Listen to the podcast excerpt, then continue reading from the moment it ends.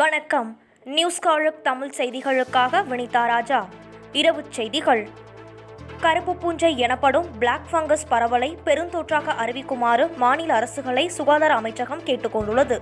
Mucor என்ற பூஞ்சையால் உருவாகும் இந்த தொற்று மியூகார் மைக்கோசிஸ் என்று அழைக்கப்படுகிறது. தலை முகம் வாய் உள்ளிட்ட பகுதிகளில் பரவுகிற இந்த பூஞ்சையால் உயிரிழப்பு வரை ஏற்படும். குறிப்பாக சர்க்கரை நோய் இருந்து கொரோனா வந்து குணமானவர்களுக்கு இது அதிகம் பரவுவதாக கூறப்படுகிறது.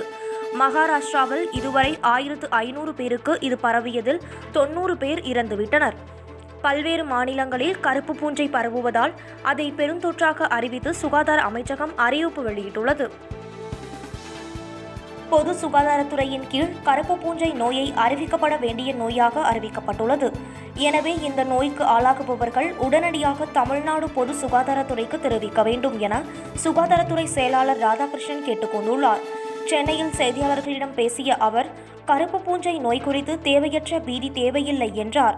சர்க்கரை நோய் கட்டுப்பாட்டில் இல்லாதவர்கள் ஸ்டெராய்டு எடுத்துக்கொள்பவர்கள் உள்ளிட்டோருக்கு இந்த நோய் பாதிப்பை ஏற்படுத்தும் என்றார். தனியார் ஆய்வகங்களில் கொரோனா பரிசோதனை மேற்கொள்வதற்கான கட்டணத்தை குறைத்து தமிழக அரசு உத்தரவிட்டுள்ளது. அதன்படி அரசால் அங்கீகரிக்கப்பட்ட தனியார் ஆய்வகங்களில் கொரோனா பரிசோதனைக்கான கட்டணம் ஆயிரத்து இருநூறு ரூபாயில் இருந்து தொள்ளாயிரம் ரூபாயாக குறைக்கப்பட்டுள்ளது. முதலமைச்சரின் காப்பீடு திட்டத்தின் கீழ் கொரோனா பரிசோதனை செய்வதற்கான கட்டணம் எண்ணூறு ரூபாயில் இருந்து ஐநூற்று ஐம்பது ரூபாயாக குறைக்கப்பட்டுள்ளது. தனியார் ஆய்வகங்களில் குழுவாக சென்று கொரோனா பரிசோதனை செய்பவர்களுக்கான கட்டணம் அறுநூறு ரூபாயில் இருந்து நானூறு ரூபாயாக குறைக்கப்படுகிறது. வீட்டிற்கு நேரடியாக சென்று ஒருவருக்கு கொரோனா பரிசோதனை செய்தால் மேற்குறிப்பிட்ட தொகையுடன் கூடுதலாக முன்னூறு ரூபாய் வசூலித்துக் கொள்ளலாம் என தெரிவிக்கப்பட்டுள்ளது. திருப்பூரில் பதினெட்டு முதல் நாற்பத்தி நான்கு வயதுள்ளவர்களுக்கு கொரோனா தடுப்பூசி போடும் முகாமை முதலமைச்சர் மு க ஸ்டாலின் தொடங்கி வைத்தார். திருப்பூர் நேதாஜி ஆயுதப்படை பூங்கா வளாகத்தில் மருத்துவம் மற்றும் மக்கள் நல்வாழ்வுத்துறை சார்பில் நடைபெற்ற நிகழ்வில் முதலமைச்சர் மு க ஸ்டாலின் முன்னிலையில் பயனாளிகள் தடுப்பூசி போட்டுக் கொண்டனர். முன்னதாக காலை சேலத்துக்கு சென்ற முதலமைச்சர் இரும்பாலையில் ஆக்சிஜன் வசதியுள்ள ஐநூறு படுக்கைகள் கொண்ட சிகிச்சை மையத்தை திறந்து வைத்தார். கோவை கொடிஷியா வளாகத்தில் உள்ள கொரோனா சிகிச்சை மையத்தில் கூடுதலாக அமைக்கப்பட்டுள்ள இருநூற்று ஐம்பத்து மூன்று படுக்கைகளை முதலமைச்சர் மு ஸ்டாலின் ஆய்வு செய்தார். இருநூற்று இருபது படுக்கைகள் கொண்ட சித்த மருத்துவ கொரோனா சிகிச்சை மையத்தையும் பார்வையிட்டார். சரவணம்பட்டி தனியார் கல்லூரியில் அமைக்கப்பட்டுள்ள முன்னூறு படுக்கைகள் கொண்ட கொரோனா சிகிச்சை மையத்தையும் முதலமைச்சர் மு ஸ்டாலின் பார்வையிட்டு ஆய்வு செய்தார். கொரோனா பரிசோதனை முடிவுகளை விரைந்து தெரிவிக்க வேண்டும் என தமிழக அரசுக்கு சென்னை உயர்நீதிமன்றம் உத்தரவிட்டுள்ளது.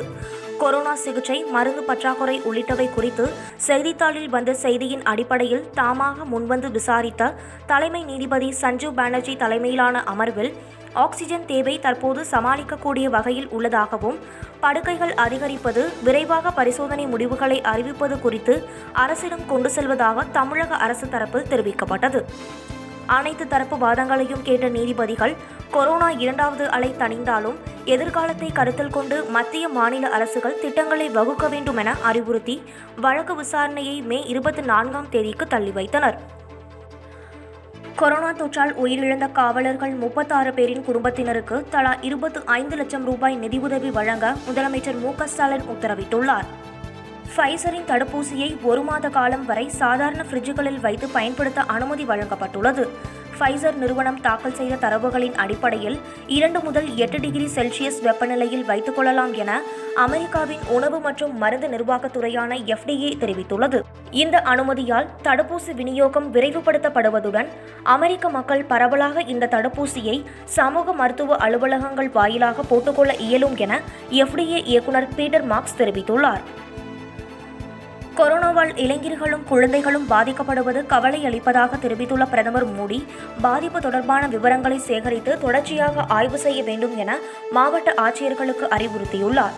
கொரோனா இரண்டாம் அலையால் அதிகம் பாதிக்கப்பட்ட மகாராஷ்டிரம் கேரளம் உத்தரப்பிரதேசம் உள்ளிட்ட பதினோரு மாநிலங்களில் உள்ள மாவட்ட ஆட்சியர்களுடன் பிரதமர் நரேந்திர மோடி கலந்துரையாடினார். அப்போது புதிய வகை உருமாறிய கொரோனா தொற்றால் குழந்தைகளும் இளைஞர்களும் பாதிக்கப்படுவது மிகுந்த கவலை அளிப்பதாக தெரிவித்தார். வெப்பசலனம் காரணமாக அடுத்த இருபத்தி நான்கு மணி நேரத்தில் ஆறு மாவட்டங்களில் இடி மின்னலுடன் கூடிய கனமழை பெய்யக்கூடும் என சென்னை வானிலை ஆய்வு மையம் தெரிவித்துள்ளது. தமிழகத்தில் ஐந்து நாட்களுக்கு மழைக்கு வாய்ப்புள்ளதாக கூறப்பட்டுள்ளது. அடுத்த இருபத்தி நான்கு மணி நேரத்திற்கு சேலம் கள்ளக்குறிச்சி திருவண்ணாமலை திருப்பத்தூர் வேலூர் ராணிப்பேட்டை மாவட்டங்களில் இடியுடன் கூடிய கனமழையும் மேற்கு தொடர்ச்சி மலையை ஒட்டிய மற்றும் கடலோர மாவட்டங்களில் மிதமான மழையும் பெய்யக்கூடும் எனவும் தெரிவிக்கப்பட்டுள்ளது. சென்னையில் இரு நாட்களுக்கு லேசான மழை பெய்யக்கூடும். வங்கக்கடலில் புயல் உருவாகும் என எச்சரிக்கை விடுக்கப்பட்டுள்ள சூழலில் தமிழக கடலோர பகுதி வங்கக்கடல் பகுதிகளுக்கு இருபத்தி இரண்டு இருபத்தி மூன்று ஆகிய தேதிகளில் மீனவர்கள் செல்ல வேண்டாம் என அறிவுறுத்தப்பட்டுள்ளது.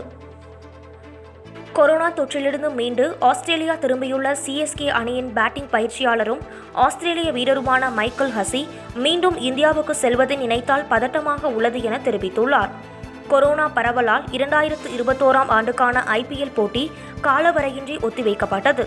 இதனிடையே இந்தியாவில் இந்த ஆண்டு உலகக்கோப்பை டி டுவெண்டி போட்டி நடைபெற உள்ளது ஆனால் கொரோனா இரண்டாம் அலை அதிவேகமாக பரவி வருவதால் போட்டி நடைபெறுமா என்ற சந்தேகம் எழுந்துள்ளது. இந்நிலையில் ஆஸ்திரேலிய வீரர் மைக்கேல் ஹசி கொரோனா பரவல் காரணமாக இந்தியாவில் டி டுவெண்டி உலகக்கோப்பை போட்டியில் விளையாடுவது மிகவும் கடினமாக இருக்கும் என தெரிவித்துள்ளார். இத்துடன் இந்த செய்தி தொகுப்பு நிறைவடைந்தது. நன்றி வணக்கம்.